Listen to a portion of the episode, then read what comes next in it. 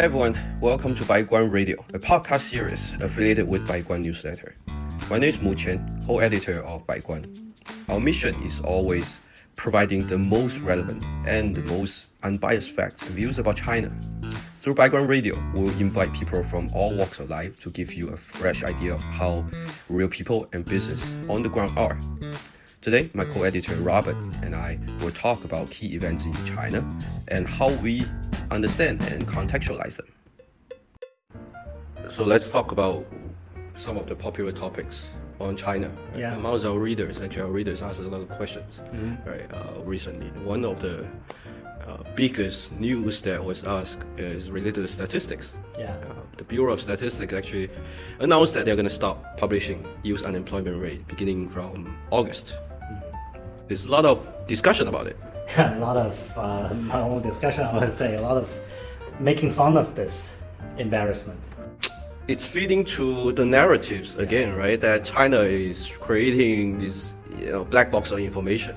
But I actually went to see the official WeChat articles. They Right. did offer explanation. But again, when I ask, you know, one level or second level deeper, I cannot understand the logic behind it. It's not convincing at all. Right.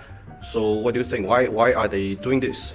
Well, I think at a fundamental level, I would argue that transparency is really not at the core of Chinese value system, right?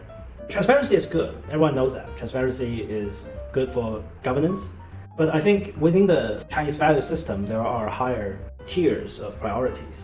And in this particular case, I would argue it's pragmatism. The economy is not really doing well right now, and the government is very anxious to ignite the growth. And right now, what government understand is people's confidence is the most important driving force right now. You know, a lot of business people are not confident. A lot of investors are not confident. So they try to create more confidence by resetting expectations. And I think it's all part of that. Even though certain things are sacrificed, things like transparency, right? Things like showing enough data to help you understand what's going on in the economy.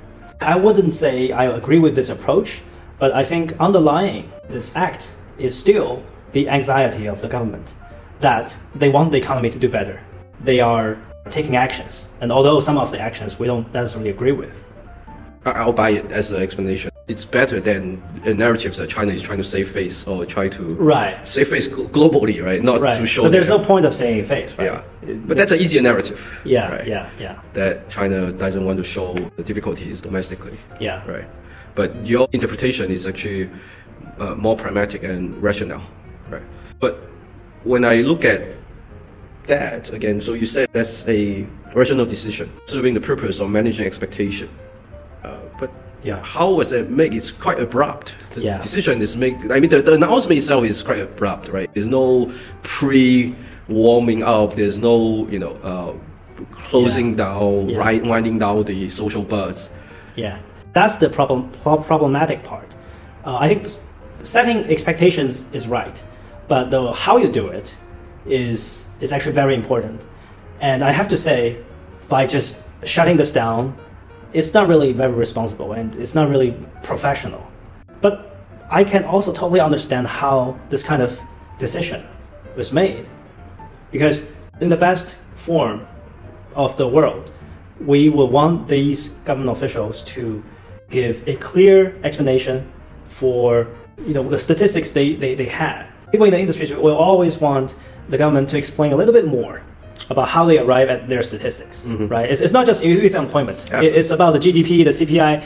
There's minimal details. Yeah. There are no information about the sample size, the biases. When they kind of rebalance the statistics, there's no explanation at all. Nobody knows what they mean, you know, when they publish their data anyway. Yeah, we got to reverse engineer to understand the methodology. Yeah, and no one can confirm whether the, the, the readings of the data is right or wrong. Yeah. I would say they could do better by being more transparent, by being more professional. If a data is not supported by the underlying assumptions and details and what we call the data metrics, the data dictionaries, right? Mm-hmm. Then that's not good data anyway. It's just some numbers on the wall. And I, I don't think that's something they have realized. And that comes back to the question how the decision like this is made. I think it's just made because there's just a lack of real talents at those levels, or a team of professionals and talents that are, you know, have to be very good at what they're doing, doing statistics. Mm-hmm. At the same time, very good at facing the public, mm-hmm. explaining the their data to the public in the same way, say we at Baiguan Lab explain our products to our clients, you know, mm-hmm. in a similar way. Um, at the same time, those people also have to survive in the, the, the gigantic bureaucracy, Yep. right? So, so basically, what we are asking for is someone who is both good at dealing with the subject matter, who is good at dealing with the general public, and who is dealing good at dealing with their colleagues, their peers, and their bosses. This is hard to ask and it's just I think a lot of problem in China come back to the the quality of the personnel, and it may not be more complicated than that. That makes sense. Um, this is not the first time, right? A ministry or specialty department did something publicly and did not manage the PR Yeah. very well. right? Yeah. And actually, what your theory reminds me that might be a systematic characteristic, Yeah. right? Because of China's education system. In Yeah. the first place, right? They, we have to, you know, choose a major in first year. Yeah. Right? While you, when you're in Hong Kong or when in the US, actually, Right. we can study interdisciplines classes Right. first. So Right. we kind of get trained uh, in the liberal arts basis and got uh, uh, hints or taste some skill sets Yeah. from different um, subjects. Yeah. Right. So. But that's not what most people have access to. Yeah. Most people go through their exams, the the, the, the learning by rote, and all that. Yeah. So they maybe they are like people that are in the Bureau of Statistics. They are really good at statistics. Yeah. Yeah, and that's must be. and as well as maneuvering, you know, through the you know, like you said, the promotion system or the political system, Right. right, to get promoted all the the way to the top. Right. But PR is not, at least for now, is not the No. biggest training that they need, the re- requirement for them to get to the top. Yeah. Uh, if you look at it this way, how do you think they can do better if they have a multidiscipline team? Yeah. Well, certainly, I, I would just recommend them to treat the public as their, as one of their clients, right? The, the actually data explain well, and if you explain the the biases, the um, the the sample size, and all these details well, can be good, can be really helpful. So when there are like say different um, aberrations, different inflection points in the data, people understand whether it's for real or you know whether it's just because of some data irregularities. Um, and you know, you know, for example, youth unemployment is that really bad right now? I mean, just looking at the data, it is telling a bad story. But the fact is, if we have access to exactly how many people they have surveyed in their statistics, what kind of people are responding, right? Are they um, not looking for jobs, or are they looking for jobs or don't get any offers? You know, all these details, if are there, could be way more beneficial than just telling a number, right? So, for example, when it comes to say youth unemployment, this specific matter, I think what the data tells there's still a gap between what the data tells and what the reality is on the ground. So, Yeah. so like for example, if we tell you youth unemployment in China is over 20% and it's getting higher and higher, you imagine, you know, young people don't have any jobs, they, they, they kind of sleep on the streets, uh, and they're creating troubles, right? Yeah. That's some, the implication. When I first saw that news, I actually spent, uh, I think, half day getting through the methodology Yeah. and come to a conclusion that when they say, you know, first of all, the 20% seems like so shocking. Right? Right. But when I came to understand the methodology, of course, it's not the official explanation, but I read some scholars' paper and there's a number that's like I can come to, which is like six to nine million. Yeah. That's that's a lot, but still it's smaller scale than the 20% of youth Right. that's being unemployed, right? So, but on your point, when you say on the ground, the observation difference, how bad, from your observation, is youth unemployment? Yeah, I think I think one thing that people have to understand is that when we talk about youth unemployment in China, um, it has specific Chinese characteristics. In that, um, if we talk about youth today, like if we talk about people from 16 or 18 to 23, 24, right? Those people were born at the turn of century. Most of their parents, they were working in the beginning of the re- reform and opening up, right? And their their parents are the generation, the first generation that have accumulated some wealth, So 七零后, right? The, the post 70s, 70s, post-70s, right? yeah. They they have um, apartments, they have some assets. So it's not like like in some countries when you talk about youth unemployment, you're talking about young people on the streets doing drugs, right? Yeah. That's the imagery Yeah. the Western societies have. In China, it's different. It's not as if they don't have jobs. They actually do have some job opportunities. It's just there's a discrepancy, there's a gap between, I think for many people, there's a gap between the jobs that are offered and the jobs they're willing to take.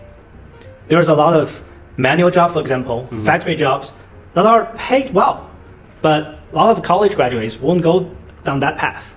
And what's the, what's the alternative? Well, they can still stay at home. You know, the, the, the parents will still provide. And maybe it's, it's not easy to find a job now. I can find a job later or something. So, so it's a totally different type of unemployment we're talking about here. This is a type of unemployment that may be not so much of a shock to the society at the moment.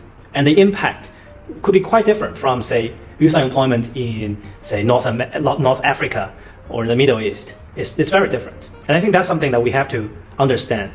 Um, Yeah, one one of takeaway I, I get from you is that family actually can you know um, support the youth for a while when they're looking Yeah. for jobs. Right? That's kind of China's characteristic. Maybe it's rooted in Confucianism, right? Confucius, that family will support each other. Right? That's a social system. And, and parents won't, won't just stop providing. You know, if their kids don't have a job, the parents will be anxious, but they will still provide. Yeah.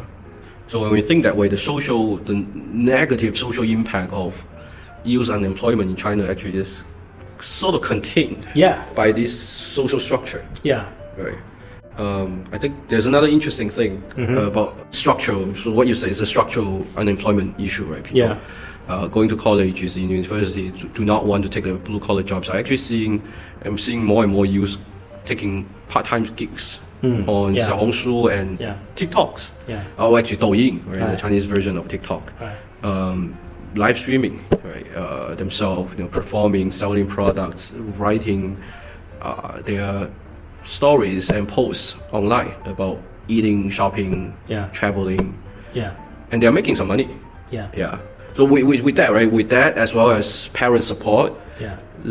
there's you know less, I would say less stress for them, but they're still, I guess they're still working. Youth unemployment on the surface is an economic question, right? How many people are employed or not? But the reason we pay so much attention to it is because it's a social and possibly political matter. Like, right? Young people without jobs, what can they do? Um, so, so when we look at this, we have to under, be able to understand the social and political aspects to it, and with that, you have to take you know family values, social norms into account. So it's not a purely economic matter. But again, if the bureaus they can be more transparent with their methodologies, showing more details of their data, the underlying reasonings, the underlying you know the underlying data to ex- explain better the rationale between changes in data, it would be so much better than us here sitting here guessing about you know what's the real situation out there.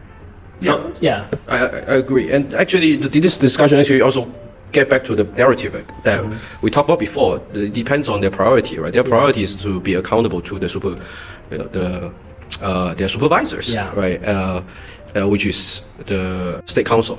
The state council priority maybe is to manage expectations. Yeah. However you do it, right? Just manage expectations. Right, right. It's really something like, as you said, Yeah. give you an instruction Yeah. which is vague enough so that you can interpret it in your own way.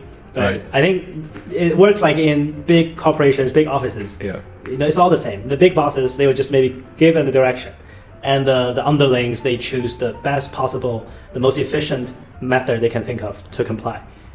Yeah. And yeah, And so I'm always trying to rationalize all these, uh, I would say, incomprehensible uh, events, right? So the rationalization for this is, uh, and the positive spin is that actually they want to manage expectation, which is the, I wouldn't say smart thing, but but the, the, the probably the right direction to do, yeah, right? To they're not boost- lying flat. yeah. Yeah. Compared to, you know, publishing fake data, right? This is actually, you know, Right. a good, I would say in some ways a good tool to use, Mm-hmm. right? In terms of manage expectation. Yeah. But then again, uh, there's aging population, there's Mm-hmm. bursting real estates. Uh, so the question now, we are hearing that narrative again. Is China collapsing? it's coming back again. Yeah. Um, Every year. Yeah. Every once in a while. Well, actually, it's more, now, now it's every quarter. right? Yeah, Yeah. Uh, every day I would say. Yeah. there's a news article, some commentary Yeah. carrying this ethos. I get it, right? This is an eye-catching topics, uh, eye-catching title for a news article. Right. But in reality, how are we gonna spin this? I, I mean, it's not again, like it's not as fast-growing, exciting as it Yeah. is for pre-COVID. Yeah. But I'll, I'll share my view later. But what are you seeing? Like, like Yeah, I think, um, well, definitely for the for the friends around me, especially you know we live in the first tier cities, right? A lot Mm. of we, we talk with a lot of business people, we talk with a lot of investors. Um, there is a general feeling of pessimism. The lack of confidence is really palpable compared with many many years before. I mean, this is I would say this is the most most pessimistic time that I have ever witnessed. Yeah. Just just looking at the people around me and, Yeah. and looking at the news headlines from the West, right? yeah, But that's one part of it. Um, there's also more layers to it. You know, when you open up a say a, a- a kind of Financial Times, Wall Street Journal, you have this feeling that China is really like really collapsing, right? All the hell is breaking loose. Society is on the brink of disasters. That's the imagery that they try to convey. But I think I do have problem with that part um, because you know we yeah. I we- call that sensational narrative. Right, Yeah. right. But here, we walk on the street, we live our life, and actually, there are things that you cannot really explain if the society is really breaking down. Like, for example, just look at the, the, the, hotel prices, the, the, the, the flights, the you know the the length that we're going to to buy the train tickets. You know, everyone is on the move. If you go to a train station, I know it's a mixture of holiday going as well as you know going to work it's really hard to reconcile that with an economy that is like just going down. I would say people are less happier than before. I would say some people, a substantial amount of people are poorer. I would say expectations are less confident than before. Uh, but but you do still feel the urge to work. People are still hardworking, and that's something we want to stress, you know, over and over again. Down and wait for you know, government to hand out some subsidies or wait for some miracles to happen. Yeah. People are going away, going around places. Yeah, definitely, I'm seeing that. I think, I think the sentiment come from you know there are two major sentiments, right? One is the uh, disappointment. Many people walking out of COVID lockdown is expecting a rapid V-shaped recovery. Yeah, yeah. Right. So that's not happened. That has not happened. Uh, I didn't expect that, given the other countries when they uh, open up. Yeah. There was no um, such thing called V-shaped recovery. Yeah. So why would that happen in China, right? Um, I think second sentiment, um, I actually just realized is that this is uh, a first downturn uh, experienced by people growing up uh, in our generation, the reform True. open up generation. True. I was under the impression that there was, you know, uh, experience in the Asia financial crisis. The, But we're too young. yeah, and then there's the 08, 09 collapse, the financial, uh, what's it, the Great Recession. Yeah. Right. But I, US in the college, right, I saw that, you know, high unemployment rate, hard to find jobs and things like that. But actually, when I asked my friends around my age in China, who grew up in China Yeah. during th- those years, Yeah. That was the peak years. Remember, this is like Yeah. 0- 08 Olympiad. Yeah, yeah, yeah. right? Great recession for China was like really short. yeah, they, they didn't feel that. So then there's no, you know, such thing called downturn in their uh, career. Yeah. So this is the first time they face it. So I think that also contributed to Definitely. the Yeah. sentiment, right? The because when you first like that, I actually am more used to it. I guess it's like you know I was looking for a job back then in 0809. Uh, yeah, so that's the two sentiment I observe, and and of course that's not just. Uh, yeah, so so I agree with you that you know when you look at the sentiment level, it's less happier. Yeah. Right? Um, but when we look at the working, uh, working bus, Yeah. we are working hard. You and I Yeah, are working hard. yeah. Uh, our friends are working hard. Yeah. One, one interesting thing is that actually many of our friends uh, face like really bad. They had to close down their business. Right, a lot of entrepreneurs Yeah. had to close down their business uh, last year due to COVID. Yeah. And then they actually turned around um, one way or another. Many of them actually went on live streaming. Yeah. Share the experience and they got popular. Right. Uh, one of our friend actually had now is like the, one of the largest influencer on is I think science education across different platforms. He has like 50 million followers. He started I think he pivoted a few times and then he started his like live streaming and short videos. Um, two years ago. Yeah. During COVID, and he turned around, and yeah, so think people are still working hard. Yeah. Uh, I mean, uh, you, you mentioned a good point. For many of people of our generation, this is the first big downturn, right? But also, when you also look for longer period of time, even if people, some of people are getting, you know, less rich, uh, they haven't been rich for a long time anyway, right? If, for many of them, and, and, and for many of their parents, they came from the countryside, they rose rapidly in the last 20 or 30 years. Um, the experience of poverty, the experience of underdevelopment is still very fresh.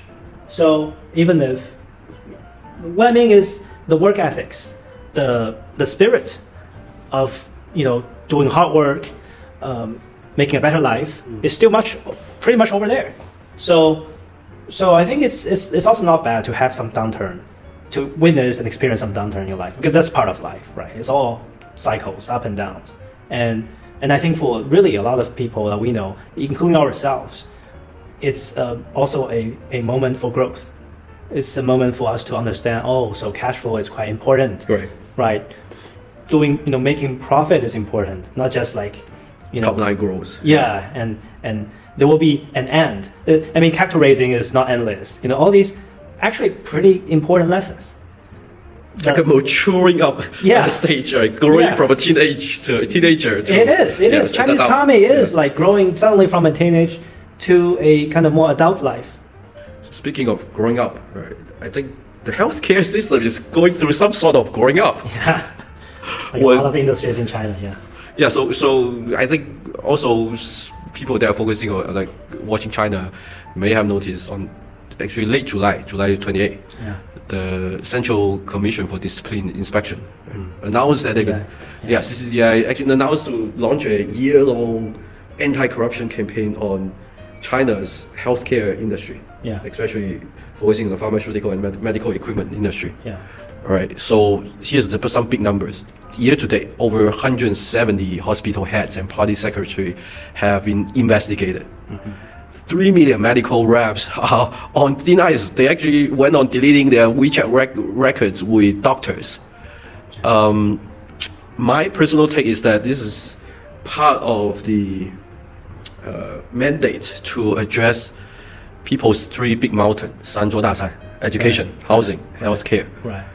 right, but still come to a shock, right? Um, I think uh, our you know readers, investors, and business people are, especially those are in the that investor in the healthcare industry, worrying. If you look at the stock price, right, they're worrying that is another crackdown, like uh, the crackdown on education industry. Yeah.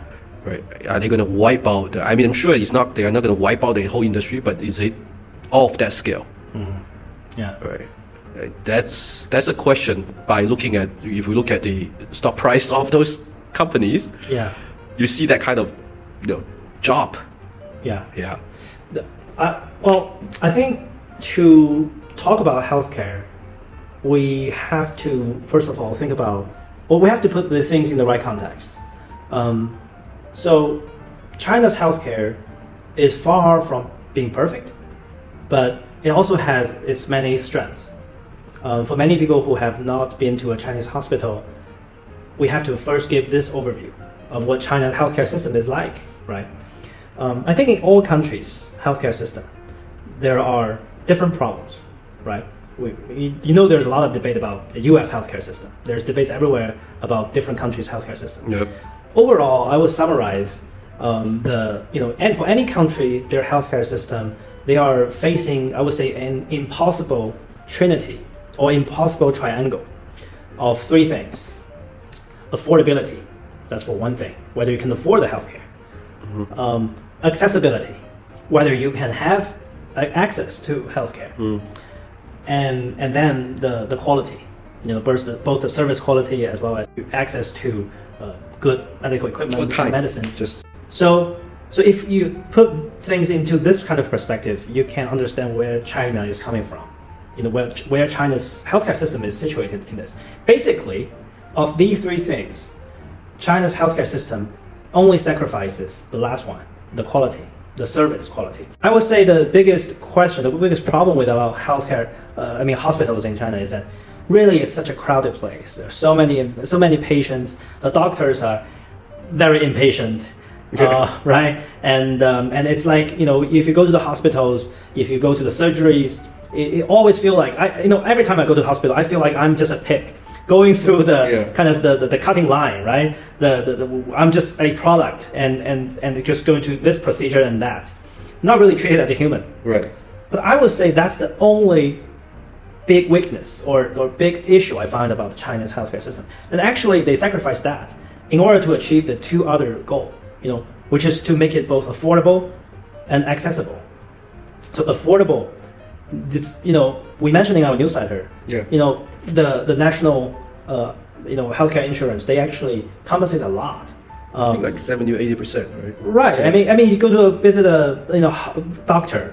Um, it's called just cost as much as say you know two US dollar per visit. Oh, yeah, I remember that. Yeah. Right, Even so- at the top hospital. Yeah, Yeah. yeah, and and accessible is also true. I mean, for most of the diseases, if you just go to the hospital and you make a booking, you make an appointment, you will have it, right? Maybe at the same day, maybe a few days later. Um, they actually, I would say, the Chinese government they they they commit a lot of their resources and energy into making this system both affordable and accessible. So if we look at others' healthcare system, like for example the U.S., right? You know which one they sacrifice, right? Like time, right? I gotta, and affordability. Yeah, actually, both affordability as well. Yeah. Yeah. like I remember when I was in college, when I have to look at, no, even in college, I have to make a reservation for like two weeks from now. Yeah. Right, for checking out a code. Right. Right. Then I had insurance, but I still have to pay like a couple hundred US dollar for a mile. Mm-hmm. Yeah. You know, Panadol prescription. Something is Yeah. unthinkable in China. Yeah. I think for China, what like you say, visitation is two dollar US dollar. Yeah. And then medicine probably fifty RMB. Yeah. So that's like six, like seven, six US dollars. Yeah. Yeah. So this is the setup, right? This is the setup. This is where we begin with. Oh, and I can I can actually reserve or see doctor in the top hospitals. Yeah. Like, like within a week. Yeah. And there are like ten hos- top three A Sanjia hospital for me to choose, which is like the top hospitals nationally. Yeah, and one thing people don't realize is, you know, because Chinese hospitals are so accessible, the doctors are so busy, they're seeing so many cases. I would say Chinese doctors are way more experienced when you know with you know similar doctors of similar age. This is more training data. Yes, Yeah. usually ten times more patients, more cases. So although I would say Chinese doctors, they are, they are, they are very impatient with you. Yeah. yeah, they're they're really like, um, they're, they're they're not nice, but they are they get things done. They you break your arm, they fix your arm, pretty well. Um, so I think that's the setup we're facing with. Um, but you have to realize this is also a distorted system they you know of all these three three things they distort one thing for the benefit of two others two others right so one distortion one big distortion is the whole you know the compensation um, system for the doctors the doctors in many countries are among the highest paying jobs right in china it's more complicated uh, for young doctors most of the doctors um, the pay is actually, you know, it, it will be shocking to you how, how lowly paid they are. Um, their, their wages are similar with, say, a factory worker. Yeah. It- it's sometimes even lower than that. And why? Because they are, you know, the system is created for the benefit of, you know, making it affordable and accessible, right? So, but then why should doctors do this? Why should doctors do this kind of job? It's both, uh, you know, busy. It has a lot of pressure. You're facing life and death situations, and you're not getting well paid, right? So they have to um, still build more distortions into the system. Right. So, for example, every doctor has this goal that if they rise up to a certain level, their um, their their hospital head or head of the the practice, um, then that's the t- moment when they can reap the benefits, the the profits. Um, then you will have medical representatives coming here. Um, you know that's also because healthcare in every country is very complicated in the in the sense that you know in, in this industry the consumer which is every patient the actual decision maker which are the doctors right Yeah. and the payer usually are the healthcare uh, the national insurance providers all the insurance companies you know all these different parties they are they're they're just very Power agency just got distorted. Yes, right? Yeah. yes. So doctors do enjoy a lot of power. And so in a totally low paying environment, what should doctors do? All the doctors they keep grinding and working in that environment with the hope that one day they can rise to the top and and and it's basically delayed gratification Yeah. for a lot of doctors. So one distortion in the system leads to more distortions. And for a while it works. But again, it is corruption. It is corruption Yeah. this type of corruption, once it persists, will grow into a monster of its own. And for example, over prescription, A lot of doctors will, you know, because because they, they need to have some decent income, they just overprescribe. Right, for our read- readers, so reason for overprescription is that the doctor will get kickbacks Yes. to every drugs, that, Yes. every dose of drug that prescribed. Yes, Yeah. but uh, one thing I want to emphasize is that doctors in China get kick- kickbacks. They want to get kickbacks, not because they are greedy. It's because they need to leave. They- Yes, they, they, Yeah. their actual official compensation is not in line with the efforts and the risks and the hardships they go through as a doctor. Yeah, I can actually, you know, when you talk about overdose, you remind me of um, the film or the incident that I read about the US on OxyContin, right? Uh, produced by Purdue Pharma. Yeah, So, so that was a big, big uh, thing that was reported and then you know, followed um, by you know uh, so many people. I think in the 80s, Yeah. um, uh, which is uh, you know uh, painkiller drugs produced by uh, Purdue Pharma. And then recently there's a TV show on Netflix called Painkiller. Right. Again, talk about this. I, I don't know if it's dramatic result or not, but the overdose, you know, um, problem and the outcome of it is actually more saddening in the US yeah, when I watch that you know TV show and that documentary and on OxyContin. I haven't heard that in China. I mean, I, I do question uh, if the doctor every time I visit doctor if the doctor prescribe too many drugs. a lot of them are. Yeah. yeah, Um, but I haven't read reports about a I would say a nationwide uh, overspread of certain drugs yeah. that's like out of control and, and creating I- mass issues. Right. I don't think there is, but still, it's a problem. Um, but I just want to um, you know, let our listeners, our audience, understand um, it's it's it's a it's not a one-sided problem. It's a result of what the system like this is like. Um, so, and I think once you know, every once in a while, um, they need to reset the system. They need to, um, uh, you know, create, uh, try to limit the effects of their systematic distortions. But I think the the next question is, what what is going to come? You know, what is going to replace this? I think that's a harder question to ask. Yeah, I I'm curious about it too. Yeah.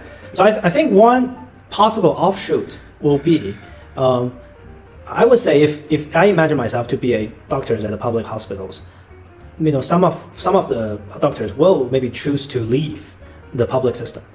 Um, actually, there are private hospitals in China. Oh yeah, Yeah, but but but private hospital is never the mainstream part of the China healthcare system because all the best resources, the best equipment, the best um, mostly the the access to um, you know academic uh, you know adv- advancement and the skills and all that, and all the patients are in healthcare public healthcare system. So it's a over concentrated, you know, it's, it's, it's an over concentration of resources, medical resources at public healthcares, public hospitals, especially the top ranking public hospitals. yeah, because they're also really good research institutes. Yes, yes. So the young doctors, you know, however hard the work is, they still want to stay at hospitals and advance their career in those ones.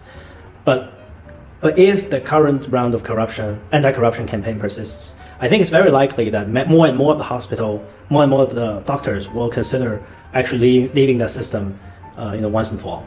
So it's likely that the China's healthcare system will develop into more a you know on the one side you have many public hospitals, but on the other side you also have many good private hospitals. Um, A tiered system. yeah, tiered system, right? Right. For the rich people, um, they have more to pay for. They have insurance companies. They go to the you know, private co- uh, hospitals for better services, and um, there are also good doctors over there. Um, and and the public system will serve their more socialist functions. yeah. Right. Yeah. Yeah. So I think that's possible. yeah, I think that already sort of exists since there's Yeah. VIP um, departments in the hospital. right? Yeah. And there's also private hospital. Right. But actually, I sometimes when I try to use the VIP uh, reservation, I get better services because Yeah. actually I get, actually get more face time than you know the regular you know inpatient uh, uh, post which costs two dollars, but the for VIPs it costs like fifty bucks. Yeah. 50 US dollars. Yeah. Still, is actually quite affordable. It's already for- subsidized. From our Yeah. point of view. Right? Yeah.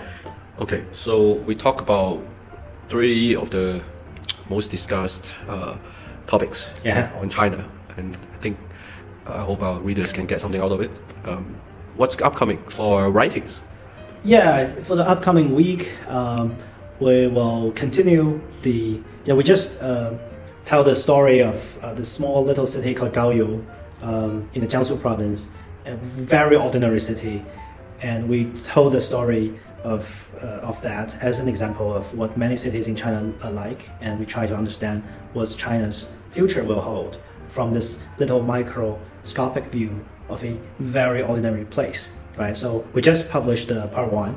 Um, I think next week we're going to publish the part two, and I think personally I think that's the even the more interesting part of the the, the series uh, because there's a lot of the you know more you know human level uh, reading, human level understanding of what China's local government is, um, you know how they're thinking and how they're interacting with local businesses. So for that, definitely stay tuned. Um, while this week, we are also um, we're going to discuss more in de- in depth about a company, uh, Pinduoduo, which is a highly uh, you know watched after and highly controversial Chinese e-commerce platform. Um, so we're going to look at uh, the, their, their recent growth um, and their challenges for today. Um, and we will um, also look at um, a fast-growing Western brand, which is Lululemon, Oh. um, in their, their, their performances in China. A lot of our uh, readers are, uh, you know, curious about um, how how Lululemon is Lululemon is doing. They seems to be doing pretty well. Um, so, for more details, definitely stay tuned to us. Great. Ordinary